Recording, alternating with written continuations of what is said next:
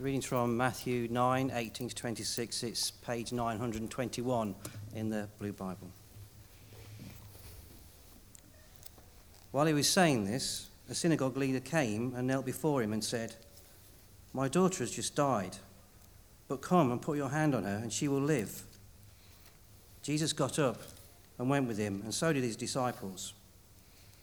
Just then, a woman who had been subject to bleeding for 12 years came up behind him and touched the edge of his cloak. She said to herself, If I could only touch his cloak, I'll be healed. Jesus turned and saw her.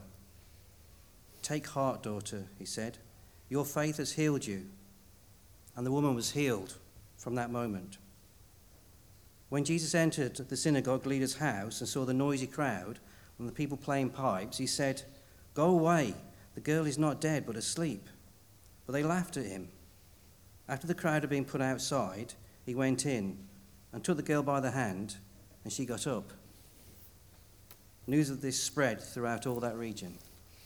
This is the word of the Lord.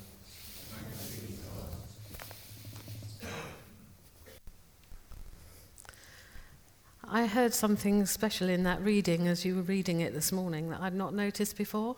And that was that the synagogue leader came and knelt before Jesus. That's quite significant. So as we come, let's kneel in our hearts. Let's just bow that knee. So we're continuing our series on gifts for all. And in our reading from Matthew's Gospel, we see Jesus healing a woman with an issue of blood and we see him using miraculous power to raise up this synagogue leader's dead daughter. There are many elements of healing at work in this passage, including the woman who was healed um, of the issue of blood. She was an outcast, she would have been seen as unclean, she was unable to worship, unable to wait on table and we see restoration on loads of levels. Healing and miraculous signs is a massive subject, and you'll forgive me that this sermon will be inadequate to cover the subjects that I've got today. So I'm in awe of how much is involved, and this is just a taster. Gordon Fee says only among intellectuals and in a scientific age is it thought to be too hard for God to heal the sick? That's in his book on the first epistle to the Corinthians. Now, you'll notice that it's gifts of healing. If you're looking at the Corinthians passage, you will note that it's gifts, it's not singular, it's gifts. Gifts of healing. Charismata iamaton. This is plural. J. Rodman Williams notes that this is the only gift that is gifts. So the one who receives such gifts doesn't directly perform the healings, rather, he simply transmits the gifts. The delivery boy who brings the gifts to others. I think that's a wonderful phrase the delivery boy who brings the gifts to others. And that's what the Holy Spirit wants us to be open to do be delivery girls and boys. The distinction between the two gifts that we're looking at today is that a miracle would be, for instance, a raising of the dead. You'll find that in a number of places, but Acts 20, verse 7. While healing would be to raise someone from the sick bed. So, rather like the illustrations we have in our gospel reading, the girl dead and raised to life, and the woman healed. This is a great example of the two gifts working together in one narrative. And in Acts chapter 19, verse 1, we see the power of miracles as the extraordinary power that worked through the apostles so that even their handkerchiefs and their shadows remove sickness. If you want to follow that one through, you'll find that in Acts chapter 19. There are many healings mentioned in the book of Acts. It's the acts of the Holy Spirit. We call it the Acts of the Apostles, but it's the acts of the Holy Spirit. So that when Paul laid hands on the sick father of Publius in Malta and his dysentery and his fever left him, that was a healing, a healing that actually meant the man could carry on with life. The gifts of the spectacular, signs and wonders, miraculous powers and miracles are the operation of God through some believers in Christ, but remembering that the gifts are for all. They're there to perform acts which apparently defy the laws of nature. These acts are in every sense beyond the ordinary ability of man. It's not magic, that comes from the devil. No, it's a clear distinction between godly wisdom and human wisdom. There's a recorded story of many poor people without homes or food being miraculously provided with good food on rubbish tips in South America. And that went on for months. They were provided with food. And then in China, Brother Yun, a church leader, was imprisoned with both legs having been crushed, but was told by his friends that he would walk free that day. That was a prophecy. Miraculously, he simply arose on broken legs, which were instantly healed, and walked out of the prison with passed dozens of guards through the prison gates, which were open wide, and into a taxi that was waiting outside. Even a taxi's provided. The gifts of wisdom, knowledge, and prophecy work closely together in a healing environment. So they're, you know, they're moving. It's the Holy Spirit's work. They're moving together. Over the year, years, I've actually heard many such miraculous testimonies coming out of the persecuted church in the old Soviet Union, as was, where people were imprisoned and crushed. Vanya was one that sticks in my mind. He was a soldier who had converted to Christ. He was made to stand in freezing sub zero temperatures all night only to have survived that night and walk back into his prison the next day to the astonishment of his guards. I've also known God move through me personally to pray for people a couple of occasions where they've come back to life. I think I've told that story in the prayer sermon that I did of Matthew. That was definitely miraculous power. Um, our lovely friends, the Dobsons' son, was in a major car crash and he died. And he was taken up to Leeds Hospital where they had the proper machinery to check out his brain pattern and see what was going on. After a couple of days, they said no, there's absolutely no sign of life. And he was, uh, they said their goodbyes to him, which is incredibly painful. Got on the train and came home. And I think it was that very evening I was in the downstairs bathroom, I was a curate at the time, and began to sing the song, you know, Dance for Your Daddy, my little laddie. And it just kept coming and coming, and I was singing it more and more, and I had a sense it was about Matthew, and I could see hands and feet moving. I had a call from his father a couple of hours later saying, We've got to go back up there, Matthew's alive. And he's dancing, his fingers and his feet are moving the power of God. Give glory to God for that. Matthew's grown up now, of course, and he's got kids of his own. This is God's gifts according to his will and purpose. So, how does the gifts of healing work? Well, it's when a person has a disorder in the function um, of his body or mind, he's said to be ill, sick, diseased, or unhealthy. And when the sick or diseased body is restored, it can function normally and it's said to have been healed. So, healing means an act um, or process of restoring the proper function of the body, mind, as ordained by God. And when healing is done without a natural means, then it's seen to be supernatural healing. The ability to heal without natural means is a gift from God in Christ by the power of the Holy Spirit according to his will. It's called gifts of healing. And that doesn't mean that God does not heal in other ways, however, and He does through a prayer process, through the NHS, and we know that God can touch and restore, and that He does. Biblical healing is not done randomly by the will of man. It's an act or process initiated by God through believers, chosen by Him to manifest His gifts in a place and at a time He chooses.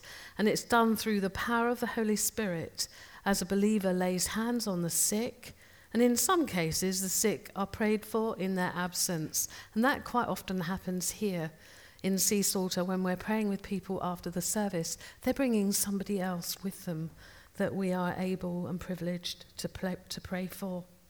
Again, just follow through some of these um, Acts 4 29 to 30. And if you need other scripture references, I've got them here. Just ask me afterwards and do a little bit of a study. There's plenty of Bible evidence for this, and examples of divine healing are in the Old and the New Testament parts of the Bible. I've personally witnessed many people released from different sicknesses and diseases. I like to call them diseases because it covers a whole spectrum. And I've also known healing myself in many forms over the years. These can be physical healings, inner healings, counseling with listening, Christian prayer for healing, healing of the past, healing of ancestral lines, healing of the spirit where woundedness has come because of past dabbling in things with that are not of the Holy Spirit, but rather hinder and don't build up the full life of Christ in the person. We can be set free by simple renunciation and freeing healing ministry and prayer. And these are a part of the gifts of healing. So is ministering to the terminally ill. And this is a special gift of healing. My own NHS healing experience was that um, nearly five years ago, I'd already been diagnosed with cancer. And um, it was a pretty terrifying experience, and anyone who's been in that situation knows that it changes your life the minute you're told that you've actually got cancer. And I had to go through a very nasty test, and when I woke up from the anaesthetic, I was told this is going to be a really difficult couple of weeks for you because it doesn't look good. And so I went into the MRI scanner and I just didn't know for that fortnight whether it was a living or dying thing. In fact, it was, it was good. It was good. And it was caught early. And I've just been discharged after almost five years. So I've walked through that journey of healing. But the very scripture that Norman received was the woman that was healed of the issue of blood. And I know that that was definitely of God because after a full spectrum of five years, I've walked free from my oncology appointments, and God has blessed. And I give Him praise and thanks for that today. Sometimes it's instantaneous, sometimes it's a walk of a journey, but God really healed me of fears along the way, lots of them, which would have only been made manifest had I gone through that particular situation. I'd been brought up in a house where uh, doctors and anybody, white collar workers, were absolute anathema. And God enabled me to see the beauty around me in the gifts and restoring power of people who serve Him in that way too. So I thank God. One thing I do know is that words of knowledge, wisdom, prophecy, scriptures, they all interconnect when healing power comes upon us to touch us and restore. Some parts of the church believe that the gift's finished after the uh, founding of the church, the early church, when the apostles were no longer around, the first apostles. But actually, there's no biblical precedent for that. The age of the Spirit, the gifts are alive and well. Um, and there's a declared purpose for it. In the temple at Jesus of Nazareth, read the, the, the scriptures from the scroll, and it upset the locals. And yet here we've got a synagogue leader kneeling before Jesus and asking for his girl to be healed. Jesus said, The Spirit of the Lord is upon me because he has anointed me to preach good news to the poor. He has sent me to proclaim release to the captives, recovery of sight to the blind, to set at liberty those who are oppressed, to proclaim the acceptable year of the Lord. I knew when I came to this place that God would want to use me in healing ministry because it was like I'd seen the gospel part of that passage and always had that desire to proclaim the gospel, but He showed me the rest. It's about recovery of sight to the blind, setting captives free, setting people free from oppression, as well as proclaiming the gospel. And that's the wholeness of healing. Jesus said, You will do greater works than these because I go to be with the Father. And healing is at the heart of God. The charisms, the gifts of the Spirit are not merely pragmatic, but visual aids for the gospel demonstrators of the nature, character, and will of God. God is unchanging, powerfully present, and when He is permitted to work among us, the power to heal is present. When Norman and I went to Pakistan, we saw many miracles, many healings. The people we met in Pakistan had a simple faith. They believed God they believed he would touch, he would heal, he would restore, he would deliver, he would strengthen them. They had a faith expectation. One example is we saw a lady uh, in the middle of the night. We were called out and went through dark streets, and we saw this woman um, on her bed, unable to walk for three or four months. Prayed over her, and the next morning she was out walking with her grandchildren. Healing is at the heart of God. James chapter 5 is very important because there's a thing about anointing with oil there. And James chapter 5, I'd like you to really study. Some people don't have faith in God for healing, it explains that. It speaks of anointing with oil. I saw my own father healed twice when I anointed him with oil, and the third time he died. And that is like perfect healing in God's sense. No more suffering, no more sorrow. Personal unconfessed sin creates a barrier to God's grace. So can widespread disunity, sin, unbelief in bodies of believers and in families. It can all inhibit individual members of the body, whether that's the body of Christ or within our own families. So there's a need for openness and honesty before the Lord and love and forgiveness, and all of those things are so important.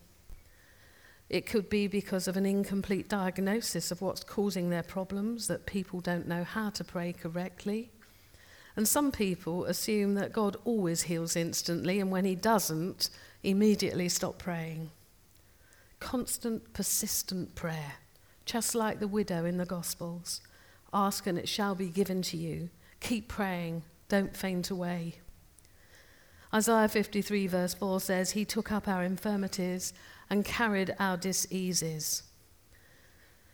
Physical healing is in the atonement. The scriptures say He took up our sins and sicknesses to Himself in His death on the cross.